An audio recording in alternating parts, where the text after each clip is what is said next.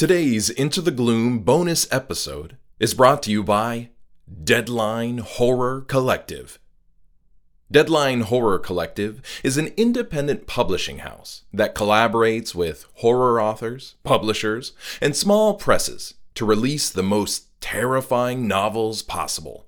Their newest release is The House That Burns by Mike Salt, which is book one of the Price Manor series.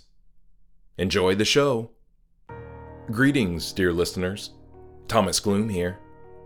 If you listened to my interview with Christopher Badcock, then you already know that I'm currently in the process of narrating his debut novel, Those You Killed. In talking with him, we decided to release chapter 1 of that upcoming audiobook for this bonus episode. It really sets the tone for this story that centers on the horrors of addiction.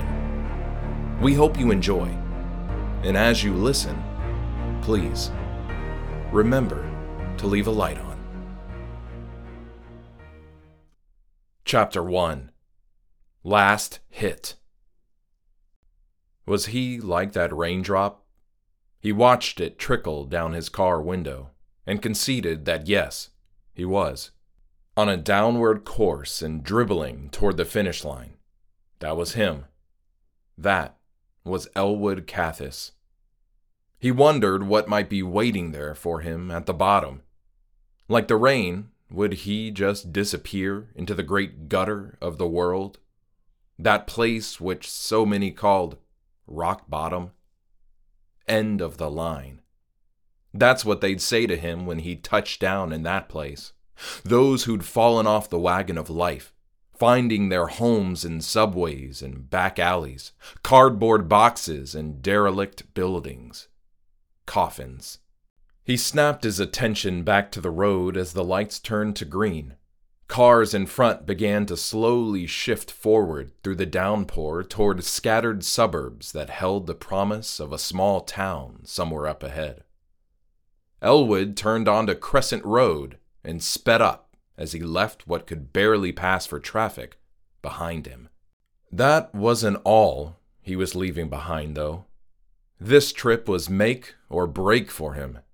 Either he continued down the window, like the raindrop, or, well, he didn't know what, but something needed to happen.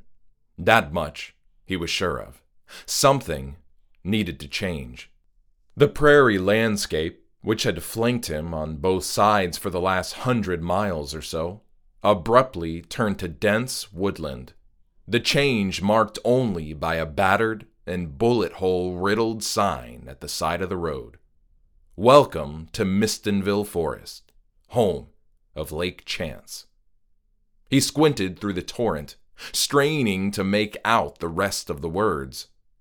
Drive safe. Swim safe. Hunt safe. Faded red graffiti advised he should fuck safe rather than hunt safe. The road lived up to its name and held a perfect crescent as it swept through the wooded landscape. Elegant in shape, its form left much to be desired. Potholes and cracks littered the street, which, like the sign, had clearly seen better days. The sky overhead darkened gradually as the evening drew nearer. Elwood glanced at the dash and saw that it was approaching six o'clock. He'd been driving for almost nine hours.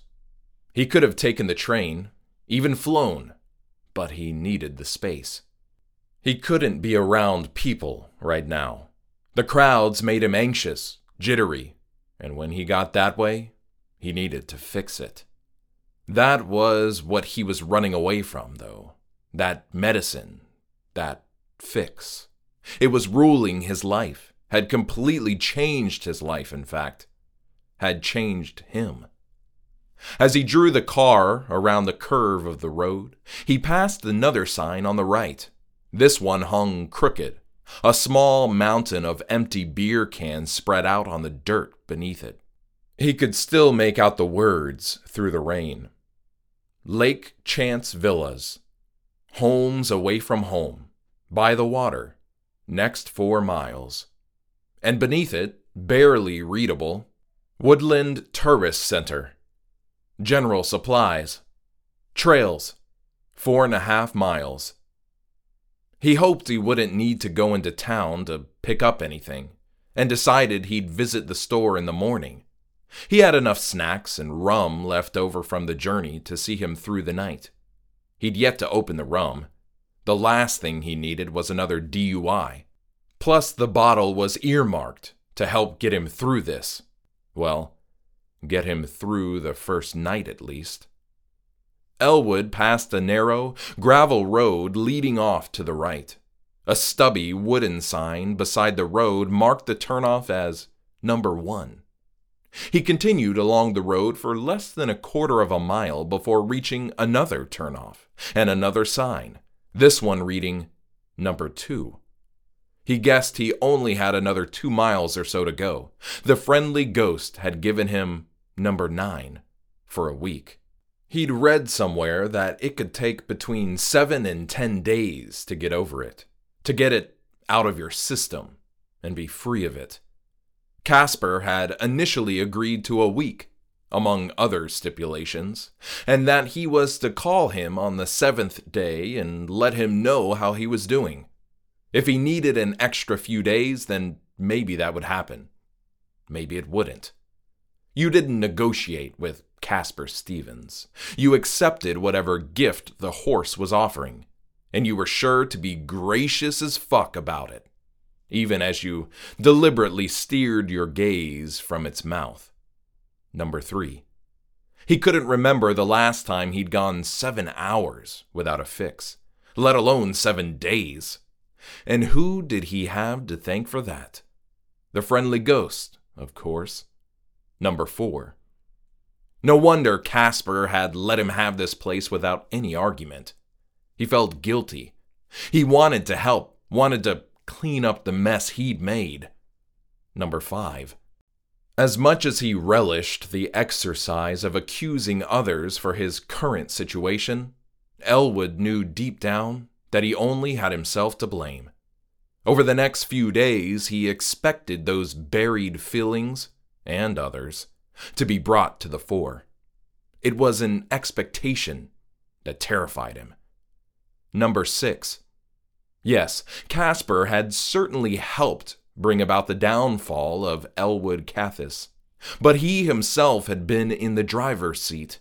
It had been his decision to put the pedal to the metal. It had been his hands on the wheel.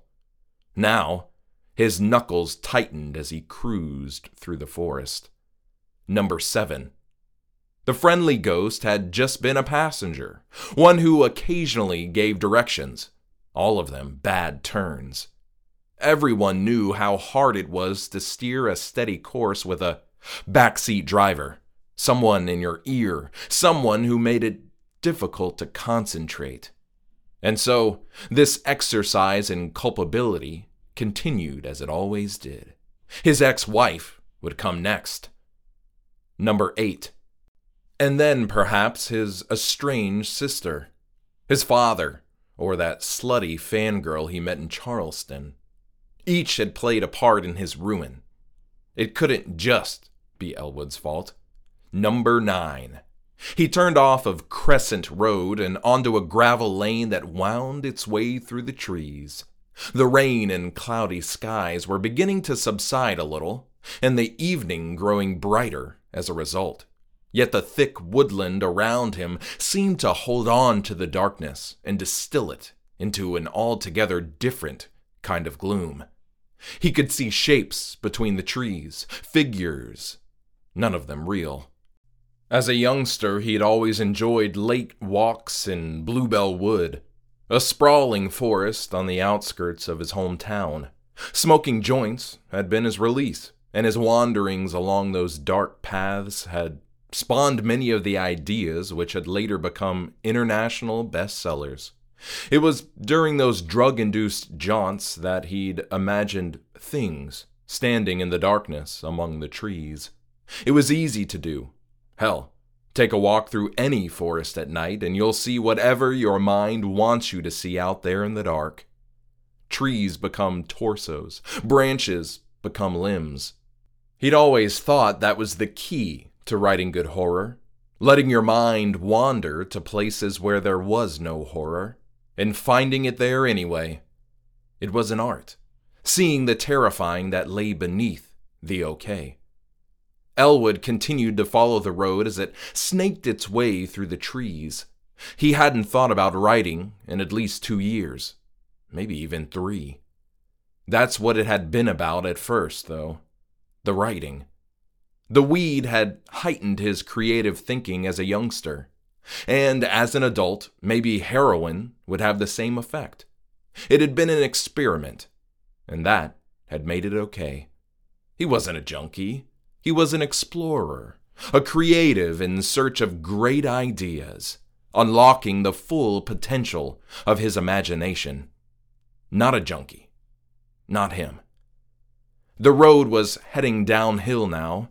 He could see it opening up into a clearing ahead. And there stood the lake house.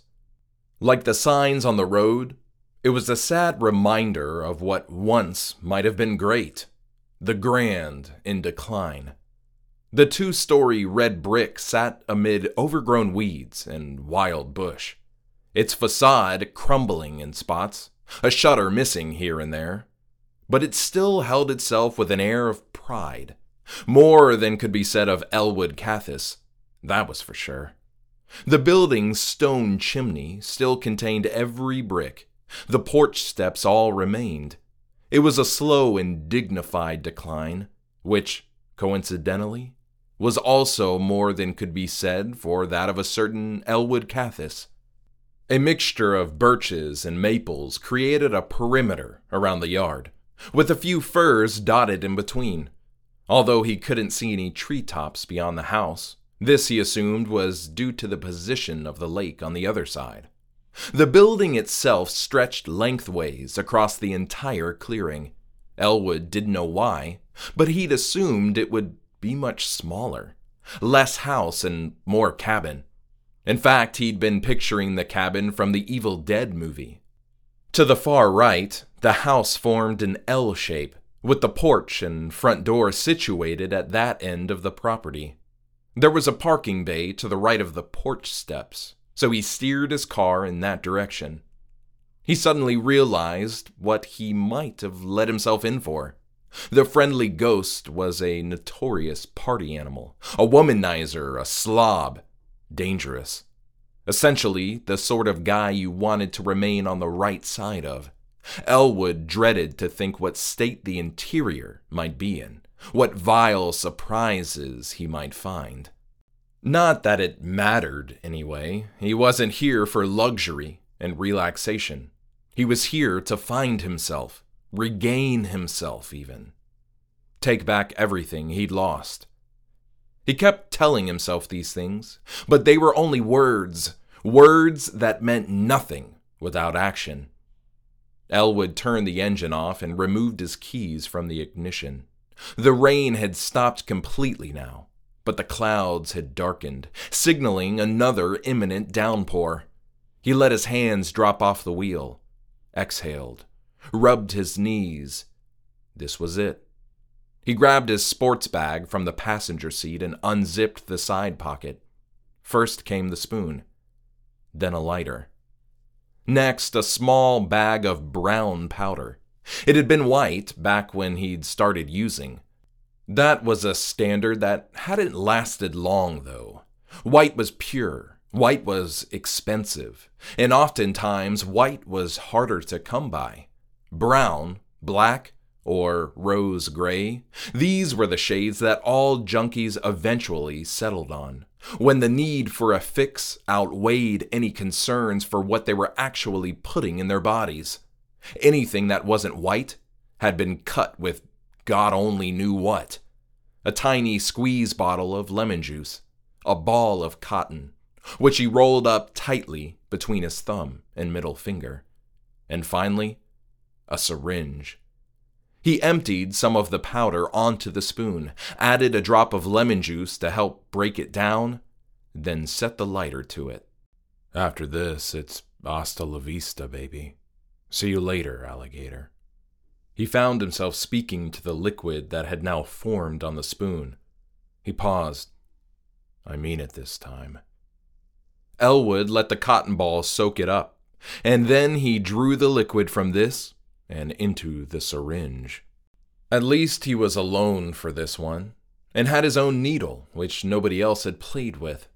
He had lost count of the number of times he'd played roulette with HIV and Hep C.